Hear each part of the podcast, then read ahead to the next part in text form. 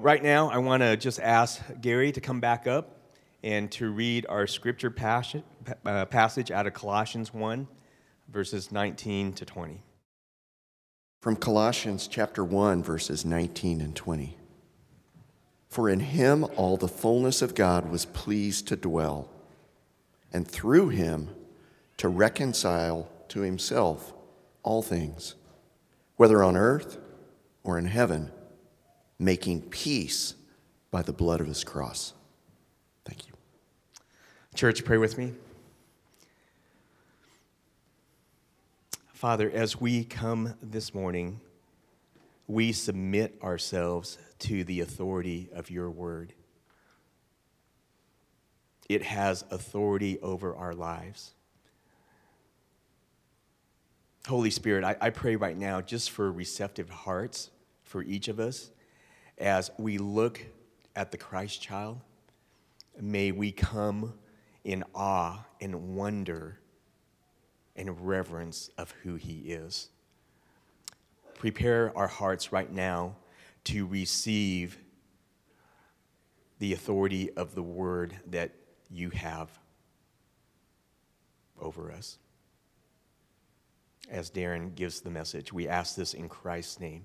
Amen. Church, please be seated and give your attention to the screen. Well, good morning, church. Certainly, Merry Christmas to you all. I know this is the week of Christmas, and this is certainly not how I wanted to be giving this sermon. Nonetheless, I'm super grateful for the technology, but if you haven't heard yet, Karen and we contracted COVID, and so we are quarantining, and don't worry, everybody's doing fine at this point, and right now we don't certainly seem to feel like there's a severe case in any stretch of the imagination, but nonetheless, here we are in the 10-day quarantine, waiting for everything to get cleared so that we can get back to our normal lives. Certainly appreciate your prayers, but nonetheless, I wanted to be able to still share with you what I feel like God has put upon my heart as we continue on in this sermon series, which is titled He Is, when we're really looking at Jesus in this Christmas series season, because we want our eyes to be fixed upon Him. And so I just want to start off with a word of prayer. And as I pray, I just want to acknowledge that while I'm praying here this morning on this video, like God is hearing this prayer, and He can hear this prayer and make it effective for right there on Sunday morning. And so let me just go to the Lord in prayer. Lord, I thank you for this day, and I thank you for the privilege to be able to share your word. I thank you for each person that's hearing this, whether they're right there in the room or whether they're at home watching online. And Lord, I'm also thankful that you hear me now, and because you're eternal and outside of time, like you can take these prayers and you can apply them to everything that's going on there on Sunday morning. And so, Father, I just pray that you would speak through me, a very weak and broken vessel. I pray, Father, that you would be exalted, that you would be glorified, that you would be lifted high in this season as we look to this wonderful truth and reality that Jesus, your Son, is going to be reconciling all things to Himself. So, Father, just be with us this morning. I pray that you would encourage our hearts on this Christmas season, and I pray, Lord, that you would just speak through me. I ask all these things in your name. Amen. So, most of you know that when I was younger, I worked at Bank of America. In fact, I worked at the Bank of America just across the street over at Comaterra Center, and I loved that job. It was a super fun job because I got to meet so many different people, work with people there at the teller's window or whatever it was, and drive-thrus. And for the most part, like, it was one of my favorite jobs because of all that. But there was one thing I hated every single day, and that was, as you closed the day out, you had to go through and you had to make sure that your drawer was reconciled with the computer. In other words, that your cash and what you actually physically had there matched what the computer said you should have. Now, most of the time, that worked out pretty well, but especially during Christmas seasons, that was a really challenging and really a nerve-wracking thing as you'd go through that whole process and then kind of hit that equal sign at the end to see whether or not that drawer reconciled, because there was so much money coming in. There were so many transactions that would be done throughout the day. And I can remember how much I hated it when I would hit that equal sign and my drawer wasn't reconciled. And I hated it because Everybody was forced to stick around and wait while you dug through all of your transactions and while you tried to count your cash again and tried to find what was wrong with the drawer and how that needed to be reconciled. And in those moments, like either what was found, what was wrong had to be found, or there needed to be a difference that needed to be forgiven in that process. And so here's the thing. And why that analogy, I think, is important for me as we come to this topic this morning is that when something is unreconciled, it's meaning that it's not right. It's not in a right relationship to something or to someone else. In this case, it was my bank drawer to my computer or to the transactions, the actual cash to the transactions. And so when that happens, something has to be at work reconciling what is unreconciled, bringing back to right order that which is unreconciled.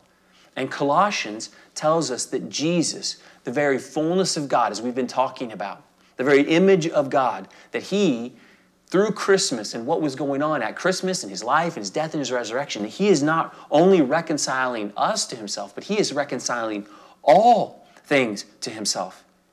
Meaning that all things apart from Jesus are unreconciled. Just think about what that means. All things apart from Jesus are unreconciled. They are out of order. They are out of right relationship to God and to Jesus. And you know, I think a lot of times we come to Christmas season and we do oftentimes focus upon that idea that we individually are reconciled, but it is so much bigger than that. It's so much bigger than that.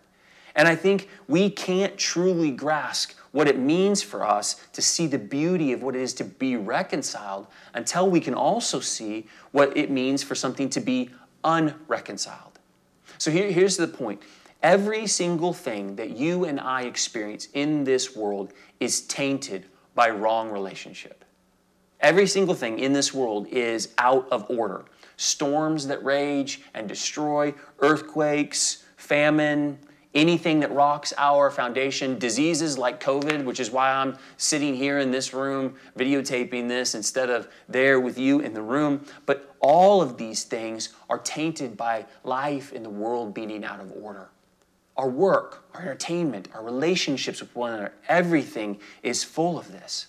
Specifically, our relationships. Think about how much of our relationships are marked by pride and distrust and enmity and covetousness. Like, this is the world we live in. Everything is unreconciled. Merry Christmas, right? Like, that doesn't seem like it's a very joyful Christmas week sermon, and yet it is. Because who would care about Christmas if everything was already perfect? Like, what hope would Christmas have if everything was already reconciled, if everything was already exactly the way we want it to be? The truth is that God made everything in perfect order and everything in perfect relationship with him. It's not anymore. It simply isn't anymore. This is the world we live in. Because of failure and because of rebellion and pride of his creation, particularly us as mankind, like everything, all of that sweet and beautiful rightness was disjointed. It was disconnected. Everything became unreconciled. Everything stands as its default position, including creation, as unreconciled to its rightful place. Jeremiah chapter 12, verse 4 puts it this way. How long will the land mourn and the grass of every field wither? For the evil of those who dwell in it, the beasts and the birds are swept away because they said, he will not see our latter end. Creation is groaning. The land is mourning. The grass is withering. Beasts and birds, like they're being swept away. Colossians is telling us that God in Jesus is doing the work of righting all of this, of fixing all of this, of correcting it all and bringing it back into relationship. Not some things, but all things. So before getting into how that specifically plays out, I want to look, though, first at the why. And what I mean by what the why is, I want to ask the question of, like, what is the motive of God in sending his eternally existent Word and Son into the midst of this unreconciled mess.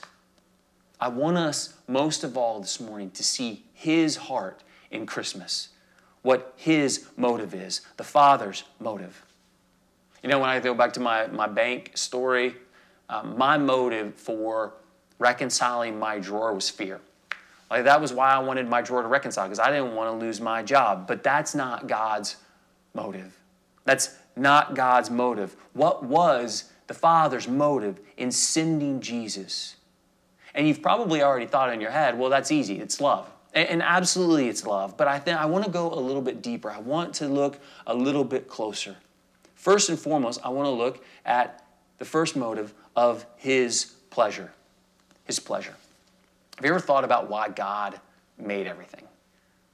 I mean, like, why did he take out of nothing and make the universe in which we live? And make the world, and make the moon, and make the stars, and make us as people, and make dogs and cats and things for us to enjoy. Like, why did God do that? He didn't need anything. If he needed anything, like, that simply wouldn't make him not to be God. Like, he created all things for another reason. And Genesis, at the very beginning, gives us a little bit of clue, because when he's done looking at all the things that he's created, he says what? It's good. In fact, he says it's very good. Revelation chapter 4, verse 11 can be translated that he takes pleasure or desired to create all things. Psalm 104:31 puts it this way, "May the glory of the Lord endure forever. May the Lord rejoice in his works." Now, this isn't a prayer. This is a declaration. This is something that's being said because we know that God's glory does endure forever. And he rejoices in his work. God didn't form you and me and the stars begrudgingly. I just think we need to sometimes be reminded of that. Like, God wasn't up in heaven and then it all just came to pass accidentally. Like, he made and created everything we see with joy. The way a painter looks at a canvas and enjoys putting that creation on that canvas, and then when it's all done, says, man, like, that's good. God delights and takes pleasure in the world in which he made. He takes pleasure in the stars. He takes pleasure in the moon. He takes pleasure in you. He takes pleasure in me, in my daughter, in my sons. Like, God takes pleasure in what he's made. This matters so much because if he didn't delight in his works, then I don't think we'd have any hope for his steadfast love to be for us. You know, even his wrath against sin is anchored in his love and pleasure and delight in his creation. So let me give you a little bit of an analogy that I think might help. Most of you know that my daughter Jade is visually impaired. And just tell you of a circumstance that happened a few months ago. We took her to the park, and there was a little one that was there, and he came up to Jade and looked at her, and obviously it's very clear that she's visually impaired, and he looked and said, "Hey, what's wrong with your eyes?" And we saw in Jade just hurt and wound. And in that moment as a parent, like, I felt anger. I felt anger because what I love and what I cherish and what's deeply important to me and what I take so much pleasure in my daughter is being hurt. She's not only being hurt by this insensitive question, which that kid didn't mean anything by it. He had no ill intent. But she's being hurt by that. She's being hurt by the brokenness in creation, which just caused her to have visual impairment in the first place. And I see that wound, and I feel anger, and I feel wrath at that stuff and at that thing because I love her so much. If I didn't love her, I wouldn't care, and I wouldn't be angry. Christmas is not only about dealing with that wrath and the sin that is about going all about bringing havoc in his creation. It's about restoring what he has made to its rightful place. So his motive for sending the Son starts with his pleasure and his delight in his creation. And then the second motive of the Father is simply his kindness. Jesus was sent that we might find a way to be reconciled, to be adopted as sons and daughters, reconciled back to right relationship. Ephesians chapter 1, verse 5 makes that clear. He predestined us to adoption as sons through Jesus Christ to himself, according to the kind intention of his will. Now, that's out of the NASB. Your ESV Bible, if that's what you use, doesn't say kind intention of his will. And it's because it's missing the intent behind the Greek. But the intent behind the Greek is that it was a kind intention of God's will. He is kind. He loves this creation and everything in it. And his motive for reconciling that which has been unreconciled and which is unreconciled, is a motive out of not only pleasure and delight in that thing, but also out of the kindness of his heart. It isn't our right. We don't deserve it. It's not something that we do that forces his hand to do it. It's because of his goodness and because of his kindness. The motive of the Father needs to be seen. The work of the incarnate and the fullness of God becoming man was something that pleased God to do. It pleased him because he wants to reconcile that which is unreconcilable out of pleasure, out of delight, and out of kindness. And sometimes we just need to be reminded of that, don't we? I do, I think. And so here's the thing I want to look at now. Now that we know his motive, in other words, the reason why he sent Jesus, I want to look at the scope of what he is doing in his reconciliation. The scope of his reconciliation. A quick reading of Colossians could lead us to short sell how absolutely huge this is and how massive this is. But don't miss that this reconciling effort isn't for some things only, or only for a few individuals, but it is for all things. Jesus' work, his intent of reconciliation, is a cosmic one, not an individual one. A cosmic one, not an individual one. Turn with me to Isaiah chapter 9. This is one of the most famous Christmas passages because it heralds the coming of Jesus long before he came. And it communicates not only God's motive in his heart, but it communicates ultimately the end of what's going to take place. Isaiah chapter 9, verses 6 through 7. For to us a child is born, to us a son is given, and the government shall be upon his shoulders, and his name shall be called Wonderful Counselor, Mighty God, Everlasting Father, Prince of Peace. Of the increase of his government and of peace there will be no end. On the throne of David and over his kingdom, to establish it and to uphold it with justice and with righteousness from this time forth and forevermore. The zeal of the Lord of hosts will do this. Get that zeal? Like there's that. Man, I want to do it. My passion is to do this. This is not something that God does begrudgingly. But we spent a whole sermon series on this last Christmas, and so I'm not going to get into a lot of specifics here, but I want you to see that through his reconciling work and his kingly reign, peace will forever increase. Peace will forever increase. And it's because of his rightful rule over creation. So the scope of reconciliation is going to be him taking the rightful rule over his creation. And last week, we talked of this as everything becoming subservient to Jesus. But specifically, all order will be brought back underneath his rule. So every single corner of creation, both what is invisible and what is visible, is going to be brought underneath his reign. This is Jesus actually flexing his muscles of authority to bring back into right relationship the thistles that plague your fescue, the famine that chokes out crops and dries up the ground, dries up the rivers.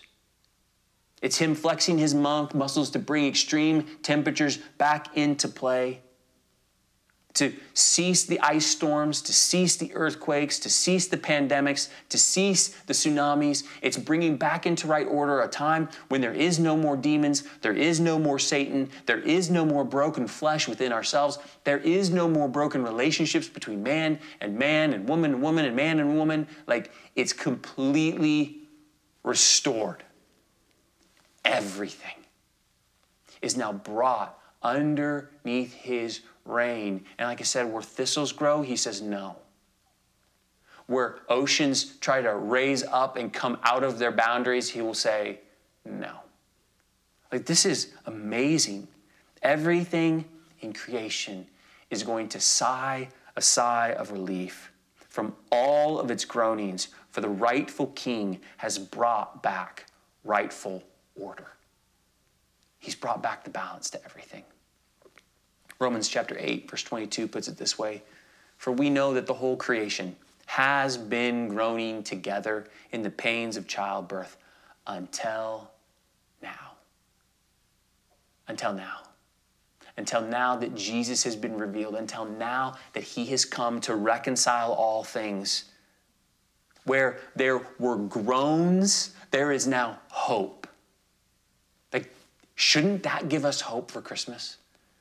Where you see and feel groans in every corner of this world, it should now bring hope. All things means every physical component of this universe that has been kicked out of sync because of our sin and rebellion is going to be brought back. And I've said it over and over again because we need to be reminded of it.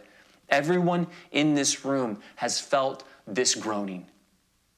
In the depths of your soul, in your personal relationships, in your broken bodies, in the rot and the rust that we experience all the time, even his wrath is going to be part of the work of reconciling.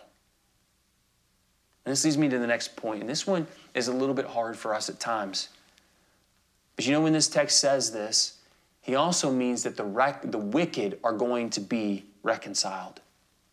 Now, I want to be really, really clear when I say that, because what this does not mean is that there is going to be some sort of a universal salvation for all people. It doesn't mean that everybody is going to be saved. That's not what it means, but it does mean that everyone will be reconciled one way or the other. Now, here's the thing. I want to just put it in this way. When you know somebody that has done a horrible, horrible wrong, as a Christian, how are we supposed to address that? How are we supposed to feel about that horrible wrong? Are we to want to wish that that person would experience justice? Or are we to wish that that person would experience repentance and come to faith in Jesus Christ? Now, here's the thing. When we think about the wicked and we think about sin, oftentimes the scripture refers to that in ways of talking about it like debt or wages. Like the wages of sin, for example, is debt. So here's how that means.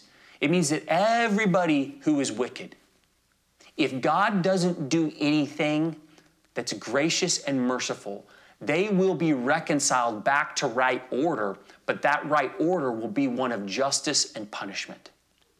Meaning this, as Christians, we can look at the wicked and we can say, God, we trust you to deal with this wickedness. Either you are going to bring this wickedness to ultimate justice by having that person pay their own debt through condemnation, or you will bring that person to forgiveness through Jesus Christ. See, even the wicked will be reconciled. I love reading the Psalms because you hear this in David. This gives us as Christians so much hope when things are going on, to look at the people when they do hard and wrong things to us, to say, you are going to be reconciled to God one way or the other. Now, my prayer and my hope is that you will come to faith in Jesus Christ and that you will repent of your sin and you will repent of your wickedness and that he will forgive you and reconcile you by taking your debt and paying that debt for you so you don't have to. But even if you don't, I don't have to take the burden of demanding vengeance because you're going to reconcile that debt. And if that person chooses to pay their own debt, if that person refuses to place their faith in Jesus Christ, if that person refuses to come to Christ and say, I need your help and I need your salvation, then they'll have to pay their own debt.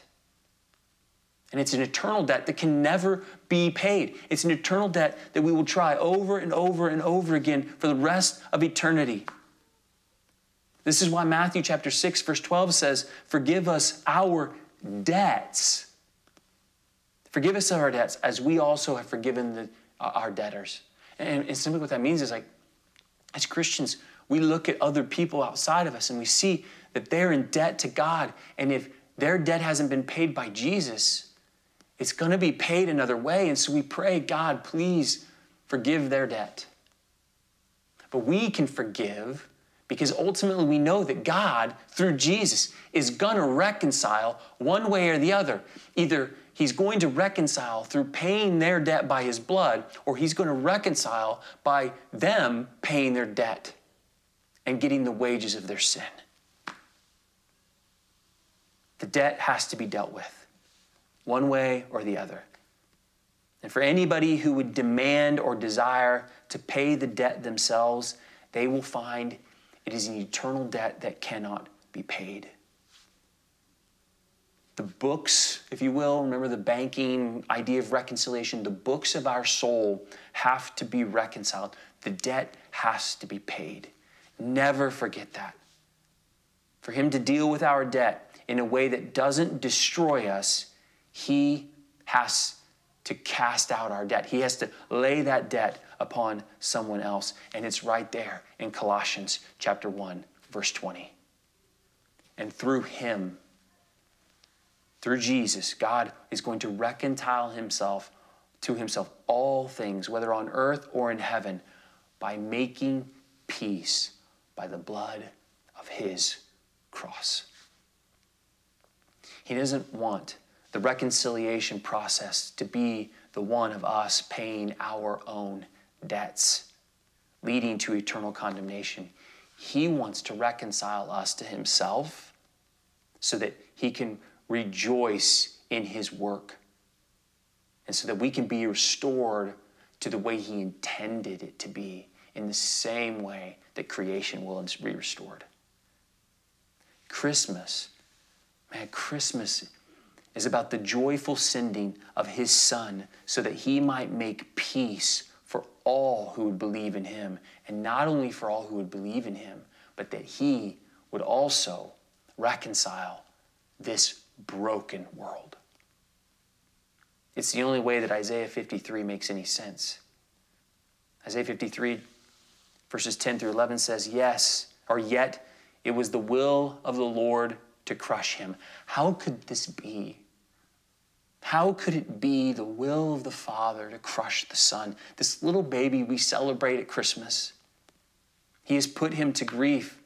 When his soul makes an offering for guilt, he shall see his offspring. He shall prolong his days. The will of the Lord shall prosper in his hand. Out of the anguish of his soul, he shall see and be satisfied. By his knowledge shall the righteous one, my servant, make many to be accounted righteous, and he shall bear their iniquities. It was his will to send his son so that the unreconciled might be reconciled. So here's the Christmas story and everything we've talked about wrapped up. God hates sin because it distorts what he loves most.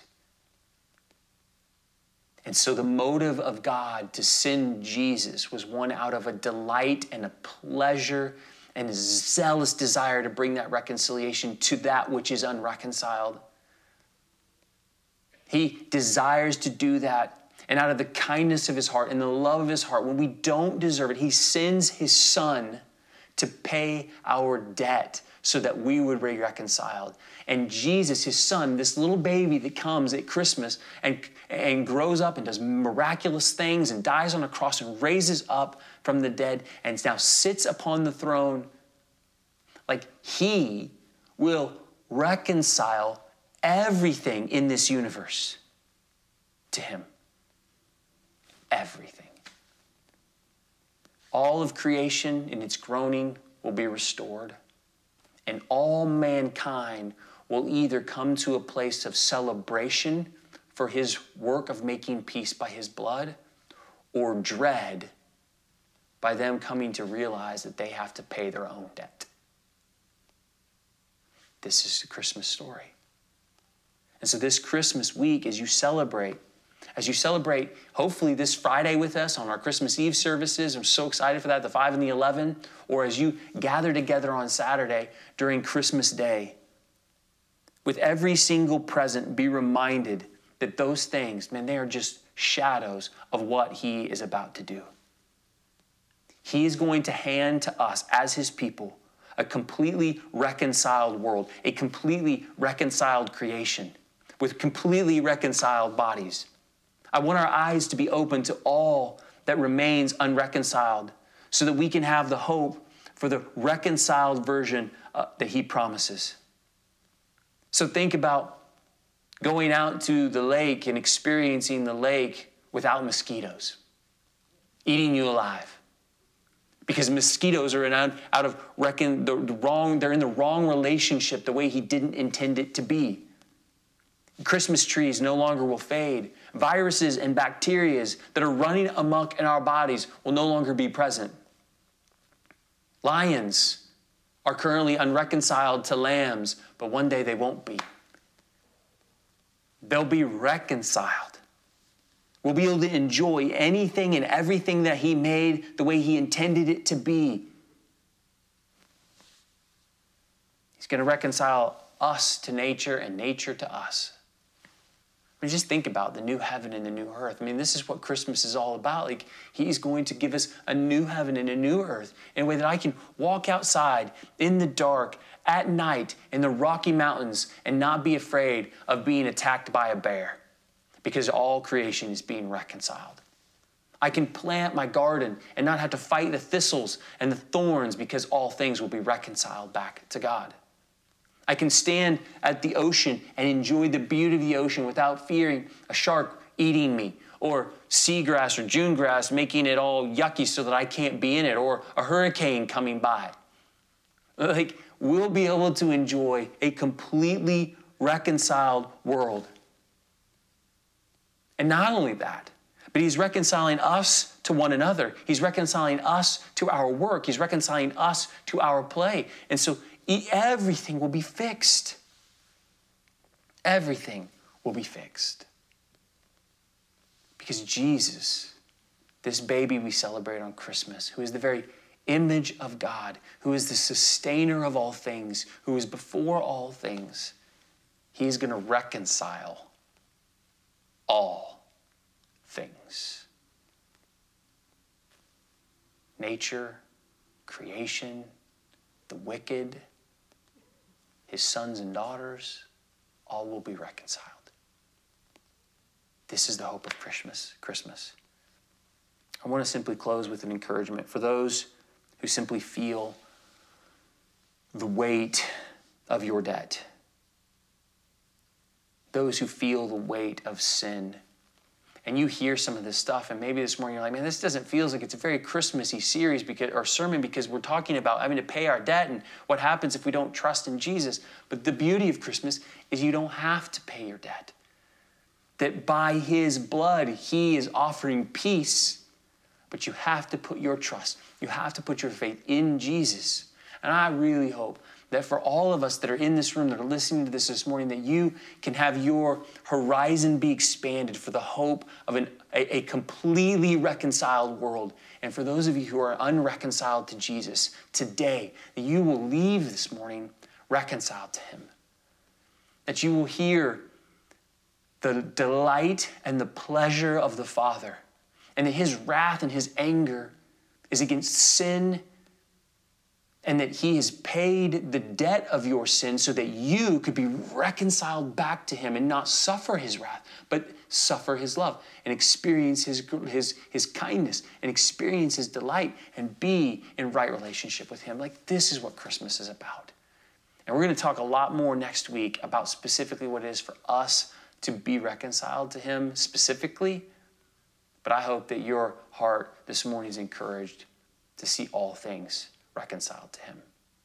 Pray with me. Father, I thank you for your word. And I know for myself, it is so easy to just look at the world around me and just see brokenness, but then also see things and think, oh, this is so amazing. But the most amazing thing in this world is still unreconciled. The most beautiful thing that you have made is still unreconciled. And so it will become even more beautiful. It will become even more amazing. Lord, help us to grasp this vision so that we might live lives of praise and we might just celebrate you and bring glory to your name in this season, Father. I pray that you would help us to fix our eyes upon our King, our Lord, who is going to do this work. And for all of us who are your sons and your daughters, this Christmas week, may you help us to be reminded that peace has been made by your blood. Peace has been made by your blood. And we can be restored and brought back to right relationship with you. And not only us individually, but we have a hope of being given by our King a perfectly reconciled creation. What a day that will be. Lord, encourage our hearts with that. And I pray, Father, for those that are listening to this that may not know you, Father, I pray that they would lay their burden down. I pray, Father, that they would realize they cannot pay their debt, that they will suffer your wrath, but they don't have to. By placing their faith and their trust in Jesus, not only to pay for their sins, but to lead them to life in this world and into the next. Father, I pray that they would make that decision to follow you even this morning, so that this next year would be a glorious one of beginning to see and live out of the reconciling work that is happening even now. I pray these things, Father, in the name of your Son, Jesus Christ. Amen. Merry Christmas, church. We'll see you soon.